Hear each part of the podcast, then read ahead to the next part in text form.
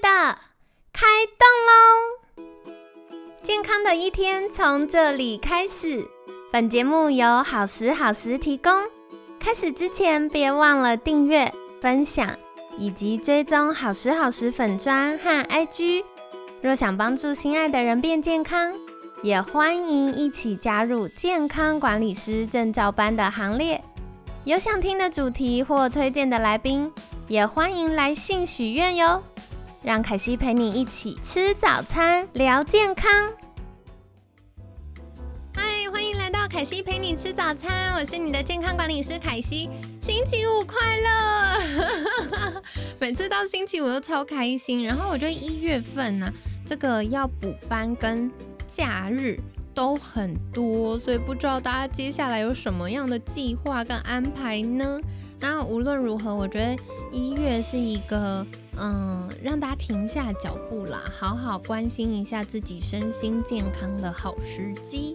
所以呢，今天就很开心，一样邀请到凯西的好朋友日牙美牙医诊所陈信林医师，陈医师早安。凯西早，各位听众大家早。好，我们今天要来聊聊是关于大家身心健康的部分。重要对，首先我觉得真的大家对于照顾牙齿有越来越多的意识，我觉得这件事很棒。可是至于怎么照顾，真的很多站呢。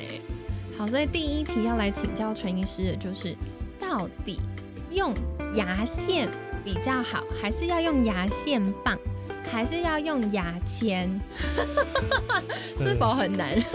这蛮多病人会有这样子的对，但牙签的话，我们一般是比较不建议啦，因为有时候我们牙缝没有到这么大，那如果你用牙签去硬戳的话，那其实牙肉容易受伤。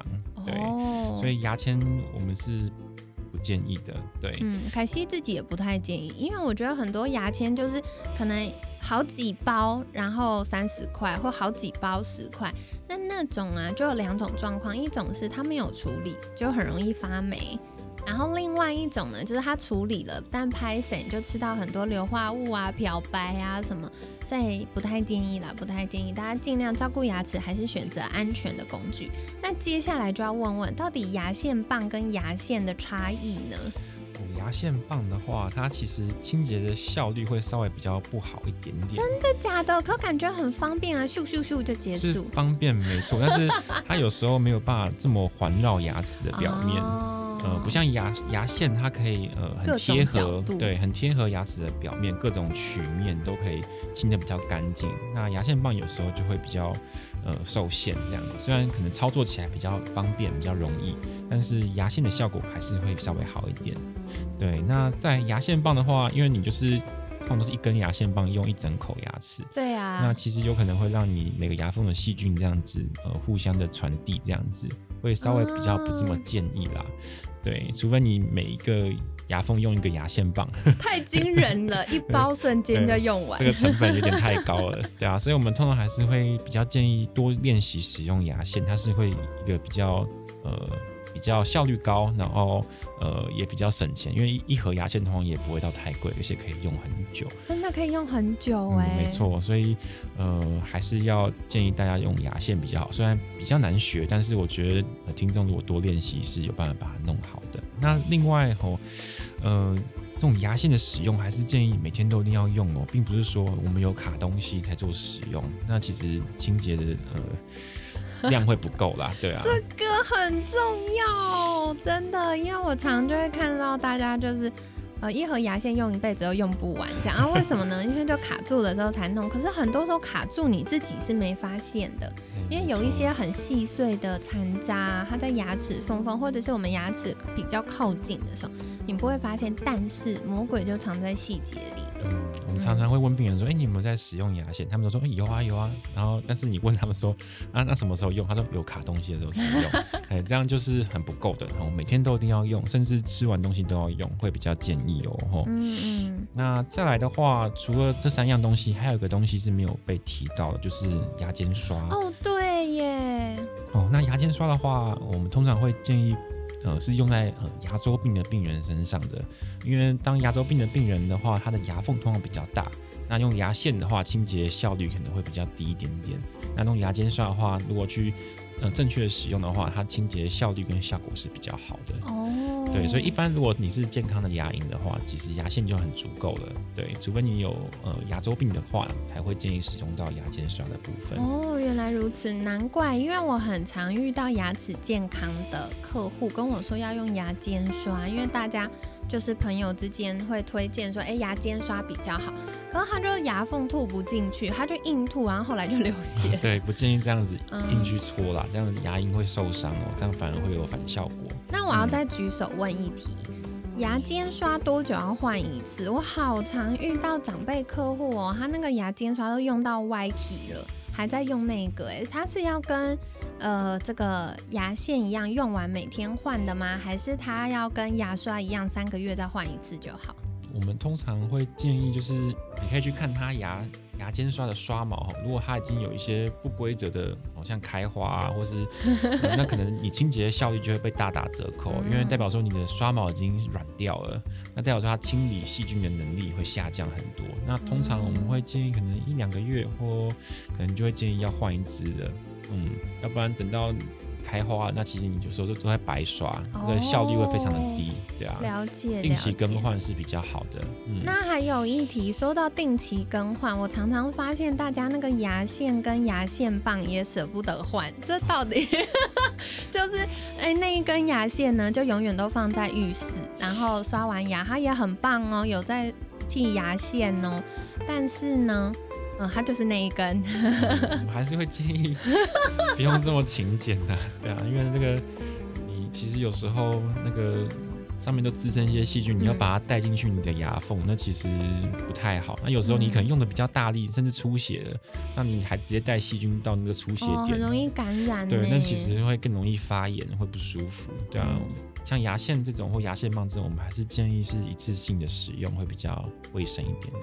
好的，所以也不是一天换一次，你用完请赶快丢掉。没错，你每一次要用就拿新的。拿新的。对，因为我觉得大家不要忽略一件事情，就是我们空气中还有我们口腔，其实都非常多细菌。那你如果用完，你下一次再用，你觉得它看起来是干净，你甚至有一些还会拿去冲水，冲完放干净，就跟牙刷一样，洗完放干净放旁边。好，这是不行的，这是不行的，很容易会有细菌哦。嗯，啊，跟大家分享。那下一个我要再来请教陈医师的就是，刷牙，刷牙完用漱口水会比较好吗？嗯，会比较好。对，但是它不能取代我们刷牙或使用牙线的部分。对，大家听到这个立刻觉得心脏暴击，为什么呢？因为很多。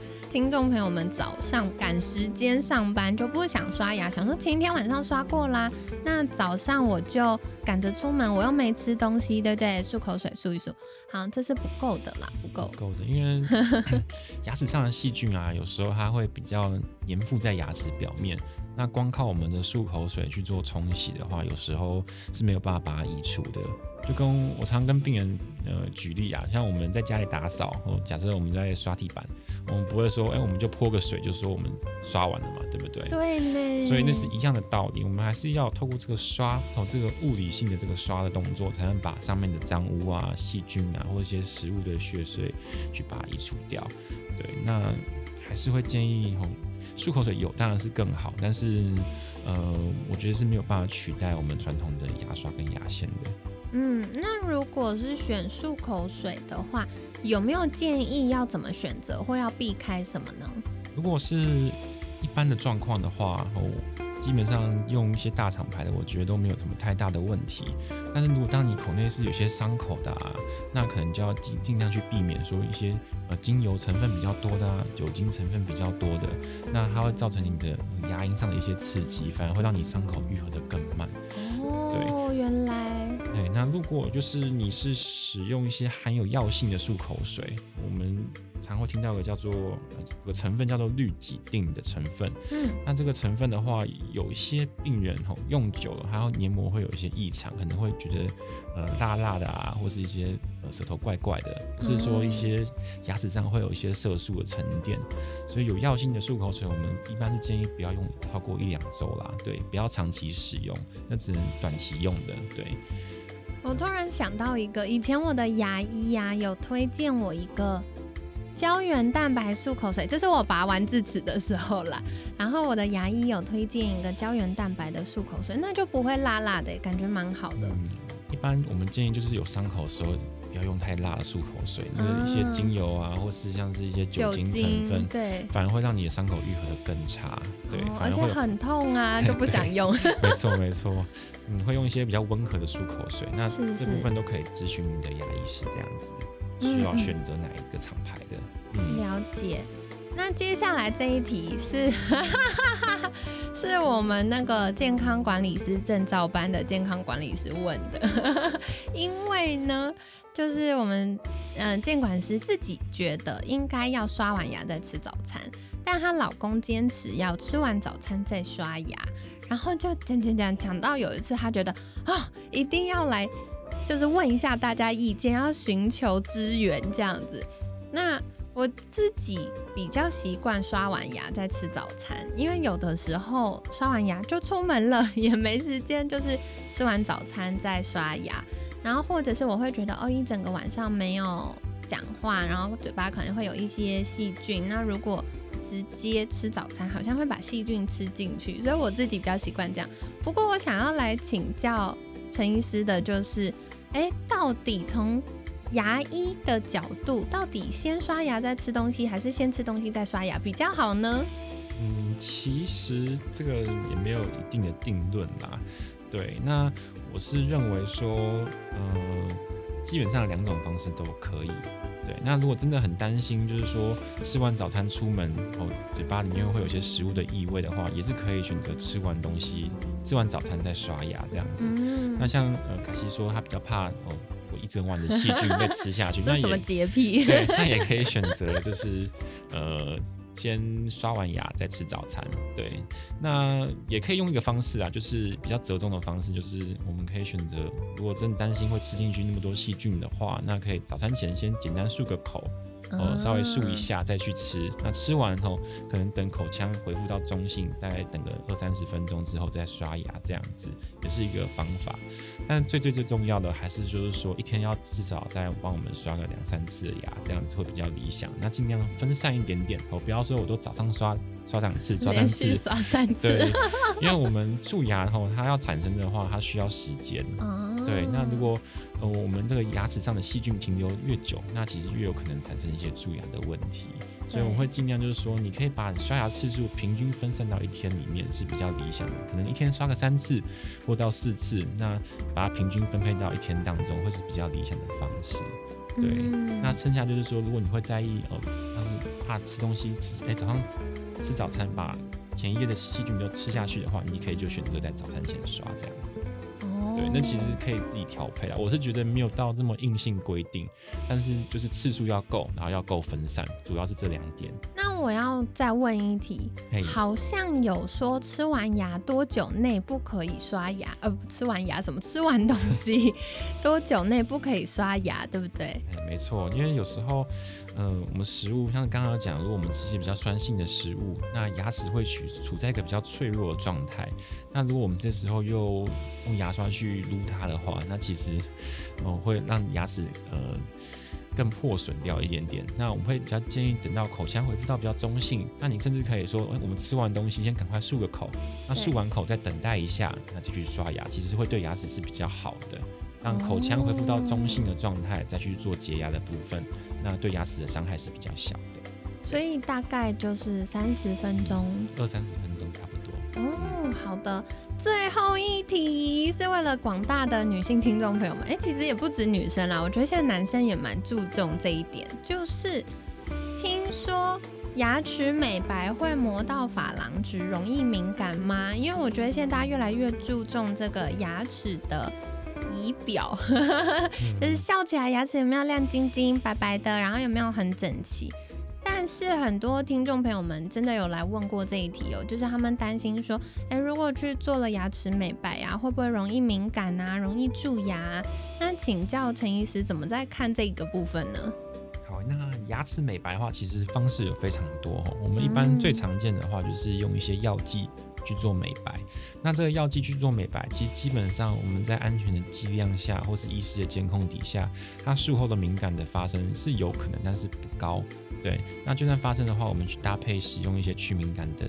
呃，药剂去做使用，那通常术后都会有蛮大的成效的，所以我觉得倒可以不用这么担心这一点啊。那个药剂就是在处理完，如果我们吃到，会不会有中毒还是什么？基本上还好，我们牙科的材料基本上都是很安全的啦，都有经过呃经过检查的，都是没有问题。对对，因为政府也会帮我们把关，然后这个也是大家很多牙科广泛在用的这样子。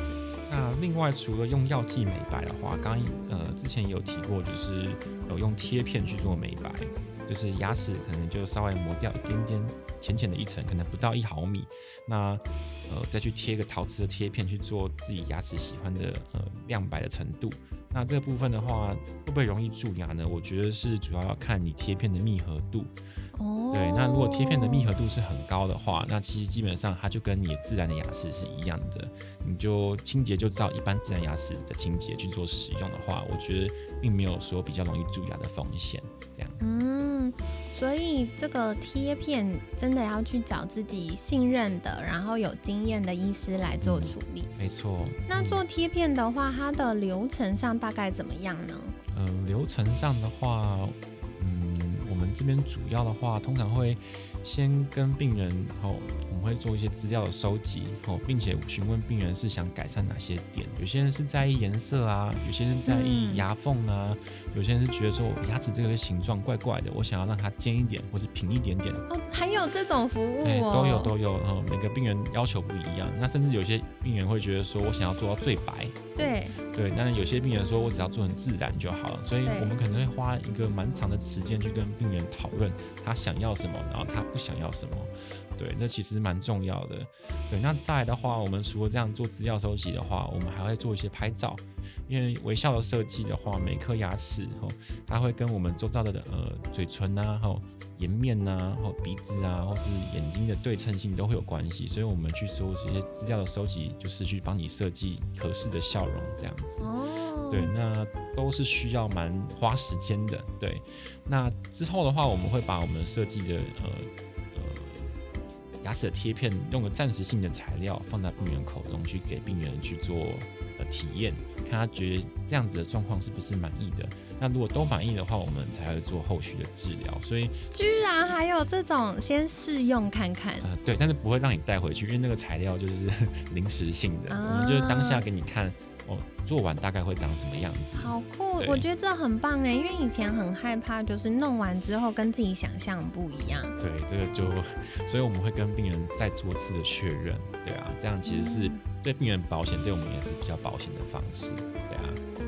哦了解了解，我觉得现在的服务跟技术都进步很多，就是以前会有很多不确定性，现在都可以直接在整间排除了啦。嗯，没错，就是要不然以前要花一笔钱，那你也不知道自己要做成怎么样子，那其实我觉得蛮风险的，自己会蛮怕的，对啊，我觉得如果能够想见到你之后的牙齿外观是怎么样，再去做这件事情，我觉得病人可能会比较，呃，对这件事情会比较有信任感，对。哦，那。再请问，如果是牙齿美白的话，我觉得大家坊间还会有那种，嗯，牙膏 美白牙膏，刷完牙然后用紫外线灯照，然后或者是会有一些说吃什么东西可以美白牙齿，或者是什么，我之前还有看过日本有那种，是日本还是韩国有牙齿美白的橡皮擦，就是你刷完牙之后嘟嘟嘟嘟嘟，这个是有效的吗？我觉得。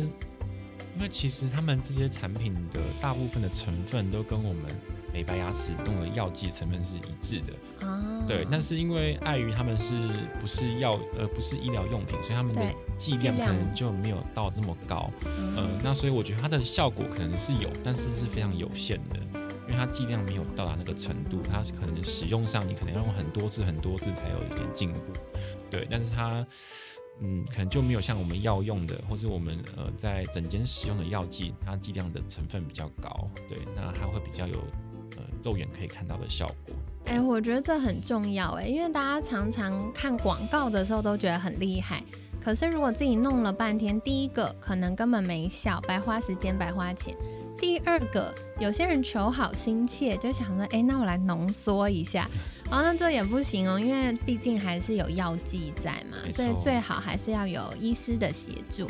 那我刚刚听起来，我发现这个贴片也蛮方便的，就是有医师来协助评估，而且更重要的是，原来不止看牙齿，就包含你整个可能从鼻型啊、脸型啊一起做设计。才看起来会是协调的，不然局部局部调整就会像早期可能有些做医美局部局部调整，就整个人看是不协调的。没错，所以我们牙齿的呃，在当帮你做微笑的设计的时候，那个整个脸型啊，或是呃眼睛的对称性呢，我们是都要考量进去的。哦，连眼睛也有影响。对对对。太酷了，好哟好哟，所以这也是跟听众朋友们分享。那当然我觉得很棒，是因为一月份啦，刚好就是农历年有一个时间，所以大家可以利用农历年前后。去体验一下，而且是不是大家领年终，去照顾一下你的牙齿哦？那如果真的有去体验的听众朋友们，拜托赶快私信，因为凯西也很想知道大家弄了结果怎么样，再来跟我分享哦。欢迎私讯好时好时的粉砖。那另外的话，就是我们的健康管理师证照班，感谢听众朋友们持续的询问。那一月份呢，证照班会先休息。不过，我们有预备一连串的，就是听众还有我们一些好时好时粉砖的粉丝体验的活动哦，所以欢迎在就是 follow 我们粉砖的活动公告。那再来的话呢，就是我们证照班会在三月份，台北实体班会在三月份。至于二月份有什么活动，哼哼，先保密一下，到时候再告诉你们。所以欢迎大家询问。那如果有线上班的需求的朋友们呢，也可以在私讯凯西。那我们会再请行政老师协助大家。那一样在节目尾声的话呢，我还要再一次请教陈医师的，就是如果大家刚听了这么多照顾牙齿的秘诀。以及，如果真的想要去做这个牙齿美白，可以到哪里找到陈医师呢？嗯，我们底下都有一些连接方式。那除此之外的话，我们有一些官网或是像脸书的粉砖，那只要去搜寻玉牙美牙医诊所。那都可以找到我们的相关联络资讯，那也可以来电预约这样子。那我们做当面的咨询，这样比较能够了解您的状况跟你想要的东西。对，这样可能是对病人是一个比较好的呃服务。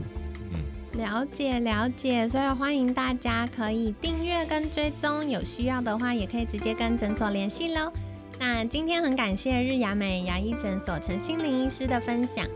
每天十分钟，健康好轻松。凯西陪你吃早餐，我们下次见，拜拜。拜拜。